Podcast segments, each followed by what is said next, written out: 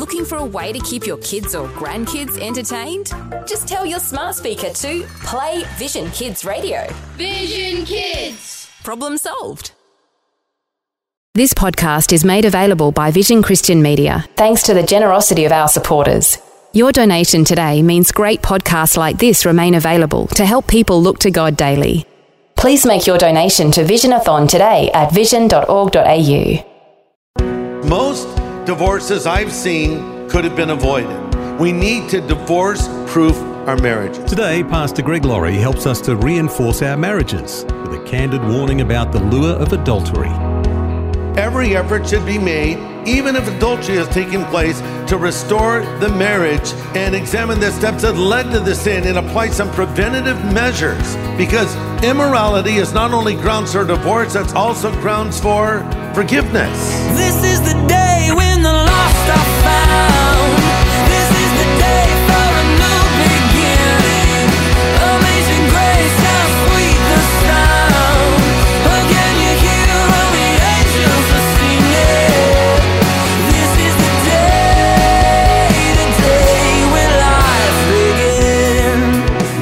God so concerned about adultery? Because when a husband and wife stand and make a commitment to each other, they're also making a commitment to God. And the Lord takes those vows very seriously. Today, on A New Beginning, Pastor Greg Laurie explains how adultery can unravel the very fabric of a marriage. It doesn't have to be the end of a marriage. Let's dig into God's Word today with a message from Pastor Greg's popular series, Home Sweet Home.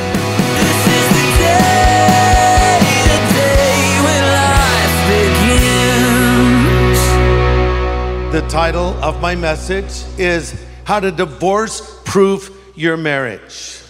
Some years ago, we had one of our famous wildfires here in Southern California. And uh, a lot of homes were burned in a very nice upscale neighborhood.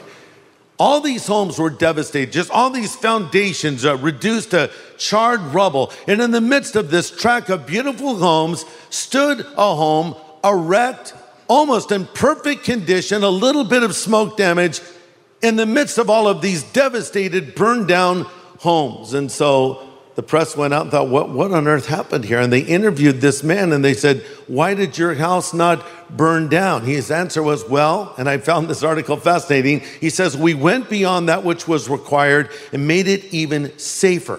What did he do in particular? He had double pane windows, extra thick stucco walls, sealed eaves, concrete tile roof, and abundant insulation. Uh, so when the firefighters came, they said, That's where we're going to make our stand. We're going to defend this house. And it did stand. And I'm going to ask everybody listening to this message right now, right at this moment, to make a stand for their marriage and say, I'm going to do everything I can to secure this marriage, to keep it strong, to keep it vibrant, to go the extra mile, not just give some token effort, but go the extra mile to keep my marriage thriving. Okay, so that brings us to our text, Matthew 19. And this is the most serious threat against the marriage today, and that is divorce. Matthew 19, starting at verse 7. They said to Jesus, Why did Moses command to give a certificate of divorce and to put her away? He said to them, Moses, because of the hardness of your hearts, permitted you. Notice the word permit. They use the word command, he uses the word permit. He permitted you to divorce your wife. From the beginning, it was not so. And I say to you, whoever divorces his wife, except for sexual immorality, and marries another, commits adultery. And whoever marries her who is divorced commits adultery. We'll stop there. Note again that they said commanded. Why did Moses command us to get a divorce? And Jesus says, Excuse me, uh, he never commanded, he permitted because of the hardness or the callousness of your heart. You see, to protect the woman from the hardship of endeavoring to carry on in a home where she was unloved and unwanted because the man didn't understand the high ideal of marriage, a clause was given, a release clause. And what is the release clause? I think there are two reasons in Scripture that you can use to say we may have cause for divorce. Most divorces I've seen could have been avoided. Most marriages that are having conflicts that I've seen could have been restored, but because of selfishness, a lack of communication, an unwillingness to commit themselves, they were unwilling to go through with it and make the hard choices. But uh, there are these two options in the Bible. Number one uh, would be when immorality takes place. Back to verse 9 of Matthew 19. Anyone who divorces his wife except for sexual immorality and marries another commits adultery. That is not to say if adultery is committed, divorce is mandatory or even recommended. Every effort should be made, even if adultery has taken place, to restore the marriage and examine the steps that led to the sin and apply some preventative measures because immorality is not only grounds for divorce, that's also grounds for forgiveness. So there can be forgiveness, and I've seen marriages survive this, but there's some guys and sometimes girls too, usually guys, I have to be honest, who are serial adulterers. I mean, they just go from one thing to another thing to another thing. And there comes a point where a wife says, I can't take it anymore. And far be it from me to say, no, you have to keep forgiving him forever. Now, there can come a point where you can say, you know what, you do have these grounds. Pray about it. I would love to see restoration in your marriage somehow, but you actually do have a release clause given to you by Christ Himself. Now, here's the second uh, reason for divorce, or second legitimate point that you can make, and that is desertion. Desertion.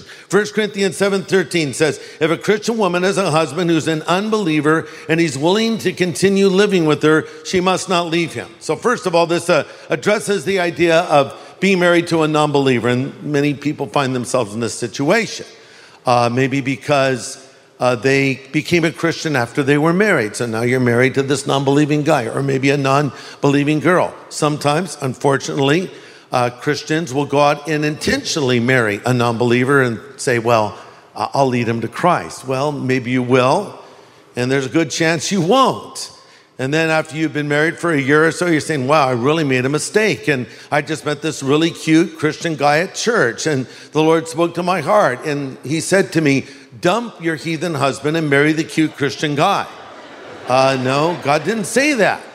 Well, how do you know God didn't say it? Because God said this. 1 Corinthians 7:13, if a Christian woman has a husband who's an unbeliever and he's willing to continue living with her, she must not leave him. But then it goes on in 1 Corinthians 7:15, if the husband or wife who isn't a Christian insists on leaving, let them go. In such cases, the Christian husband or wife is not required to stay with them, for God wants his children to live in peace. Okay? So here's how this works. Let's say you're married to some person. We'll take a guy as an example. And he just says, I'm leaving you. And he walks away. He moves out of the house. He's living in another house. He's even living with another woman in another house. But you're technically married still. So you're waiting, and a month goes by, and five months go by, and a year goes by, and you're waiting, and you're being patient. And then you say, Are you ever going to come back? He says, No, I'm never going to come back. So some well meaning Christian might say, well, just keep praying. No, here's what the Bible says you have a release clause. Now, you may want to keep praying and you may want to hang in there. And I have seen situations where that person came to their senses. And by the way, you know, in the King James, it says, if the non believing departs. I don't think this is really about if they claim to be a Christian or not, because any man that walks out and his wife effectively to me is behaving as a non believer. In fact, the Bible even says if you don't provide for your family, you're worse than a non believer. So he may or she may, to the point, and we're seeing this happen with women today now, even walking out on their husbands and even their children. And this is mind blowing to me. Why, Greg? We're all sinners. I don't know. I just can't believe a mom would walk out on her children. We know guys are dogs and they've been doing it for years. But a mother who bore the children to walk out on them, that's just so shocking. But that's the time we're living in now. We hear of this thing happening. There comes a point where you could say they're not coming back. And that verse says, God has called us to peace. And so you have grounds for divorce. You have biblical grounds. I never encourage divorce. I think, as I said, most divorces can be avoided, but there are times when these release clauses can be utilized. Great to have you with us today. You're listening to A New Beginning with Pastor Greg Laurie, the senior pastor of Harvest Christian Fellowship in Riverside, California. And today he's continuing his presentation called How to Divorce Proof Your Marriage. Let's continue. Even when divorces happen, that's not the end. I received a letter from one of our listeners to our radio broadcast, A New Beginning. She says, Dear Greg, I've been listening to your program for 15 years. I was struggling with a marriage that wasn't going very well. I've been married for 25 years, but my husband and I got a divorce. However, I was listening to your marriage series and I was able to grow and be changed. And she writes, I learned to love my husband in a way I never knew possible. And now we are married again for the past five years. So here was a family broken. They got a divorce and they got remarried again. We need to divorce proof our marriages. So let's take some preventative steps to keep our family strong. Here's a few closing points, and then we're done. Number one, walk with God. This is the greatest thing you can do, even above keeping your marriage strong. Just walk with God. If you are walking closely with the Lord, you will have this relationship with Him and the resources you need to do what God has called you to do. Because there is no way I can love my wife as Christ loves the church without the help and filling of the Holy Spirit on a regular basis. And there's definitely no way that Cathe can submit to my leadership without the help of the Holy Spirit. So we need God's help. We need to walk closely in his presence. You know, David, of course, fell into sin with Bathsheba, and I've mentioned him. It all started when there was a breakdown in his fellowship with the Lord. You know, David was known for his closeness to God, his intimacy with God, but that was neglected, and then other things began to crowd into his life. So walk with God, point number one. Point number two, walk with your spouse. Walk with your spouse. I mean, literally walk with your spouse. Take walks together, long, leisurely walks, but even more, spend time developing friendship and romance. Don't grow complacent. Enjoy each other's company. Spend time together. Break away from your schedule and do that. I was talking with Cathe recently. Uh, in this series, remember, we talked together, and uh, she said one of the things I did early on in our marriage that she didn't like at the time was I said, We need to just take a little time off, just you and me, because she didn't want to leave the kids. And uh, but I said, no, we need to do this. And now she looks back on it and says, I'm glad we did it. And I would just periodically say, we need a little break, just you and me. Let's go somewhere. Let's do something. Even if it's for a day, let's just you and me go. Let's put the stinking cell phones away and let's have conversations together and talk together and be together. And it doesn't even have to be an exotic or nice place, just maybe a different place than you're normally in, away from the pressures and demands, if possible, of your life and just enjoy each other's company. Number three, don't walk in the counsel of the ungodly. So walk with God, walk with your spouse. Don't walk in the counsel of the ungodly. The wise person of Psalm 1, it says of him or her, Blessed is the man that walks not in the counsel of the ungodly, or stands in the way of sinners, or sits in the seat of the scornful, but his delight is in the law of the Lord, and in it does he meditate day and night. Don't walk in ungodly counsel. So, needless to say, this would speak of any kind of relationship with a member of the opposite sex, especially if it's gotten a little bit flirty, you know. Here, here's a little word of advice don't ever go to a member of the opposite sex for marital counseling. You know, a girl you work with, I'm having problems with my marriage. Can you counsel me? What, are you an idiot? That's almost like an invitation. Hey, let's see what happens. Now, if it's your mother, it's okay. You can talk to your mother or, or you know, but I'm, you get my point.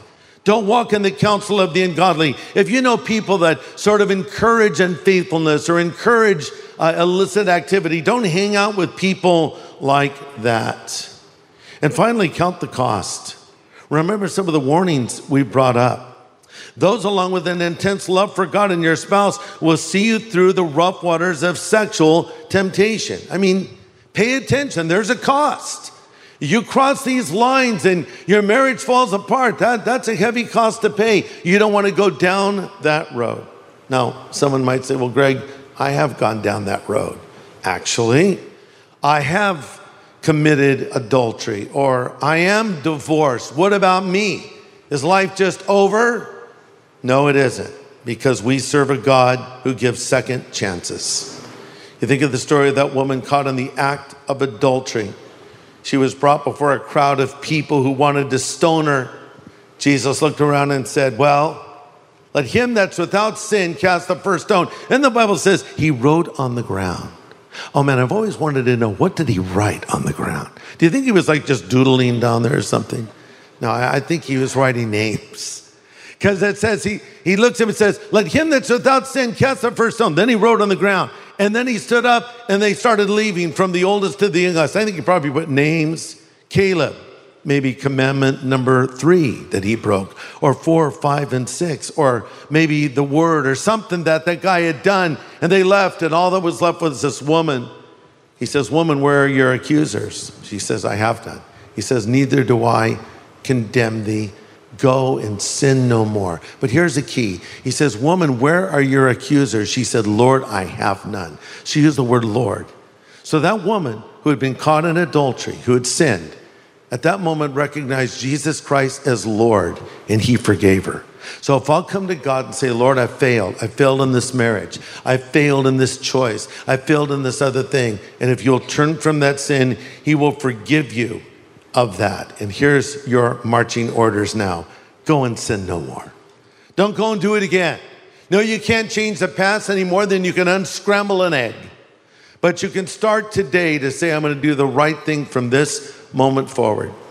And some of you listening to this message right now may not have a relationship with God. Maybe you've never asked Jesus Christ to come into your life to be your Savior and Lord. And there's others of you that have known the Lord for years, but you've had a lapse. You've made a big mistake. You've sinned against God, and you need to get rid of that sin and get right with the Lord. It was David, after he sinned, who said in Psalm 51, Against thee and thee only have I sinned and done this iniquity. And then David said, Restore to me the joy of my salvation. God wants to forgive you. But you, like that woman caught in the act of adultery, need to acknowledge your sin and you need to acknowledge Him as Lord. And you can be forgiven of everything you've done that is wrong and sinful before God. And if you've never asked Christ to come into your life, to be your Savior and Lord, or if you need to make a recommitment to Him, you can do it right now. Let's all bow our heads and pray. Father, I pray for any here that do not know you. Help them to come to you and believe in you and find your forgiveness. In Jesus' name I pray. Amen.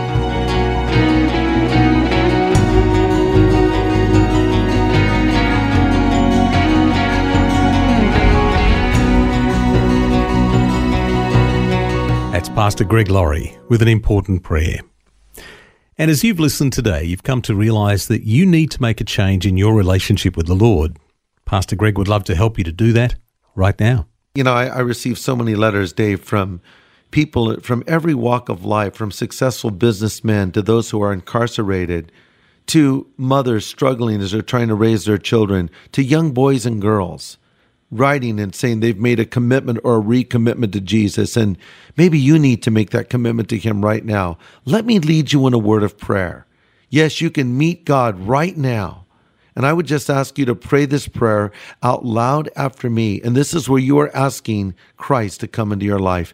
Pray with me now, if you would. Lord Jesus, I know that I'm a sinner. I know that I've broken your commandments and I've fallen short of your standards. But I thank you that you have loved me and you have called me to yourself. So I turn from my sin right now and I choose to believe in and follow you. Be my Savior, be my Lord, and be my God from this moment forward. Thank you for calling me and loving me and accepting me. In Jesus' name I pray. Amen. Hey, let me just say, God bless you. You've made the right decision and welcome to the family of God. Thanks, Pastor Greg. And we'd love to help you to begin to grow in your new faith. We want to send you some resource materials called our New Believers Growth Packet. It'll answer some of the questions you might have and help you get started off right in your new relationship with God.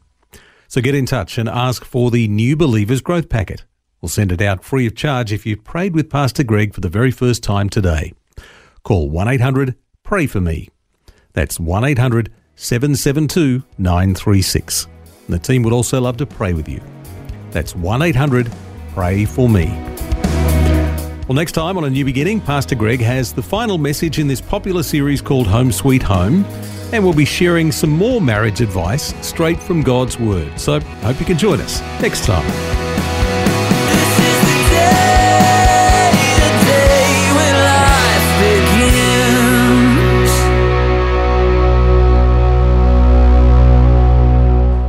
Today's message from Pastor Greg Laurie was called How to Divorce Proof Your Marriage.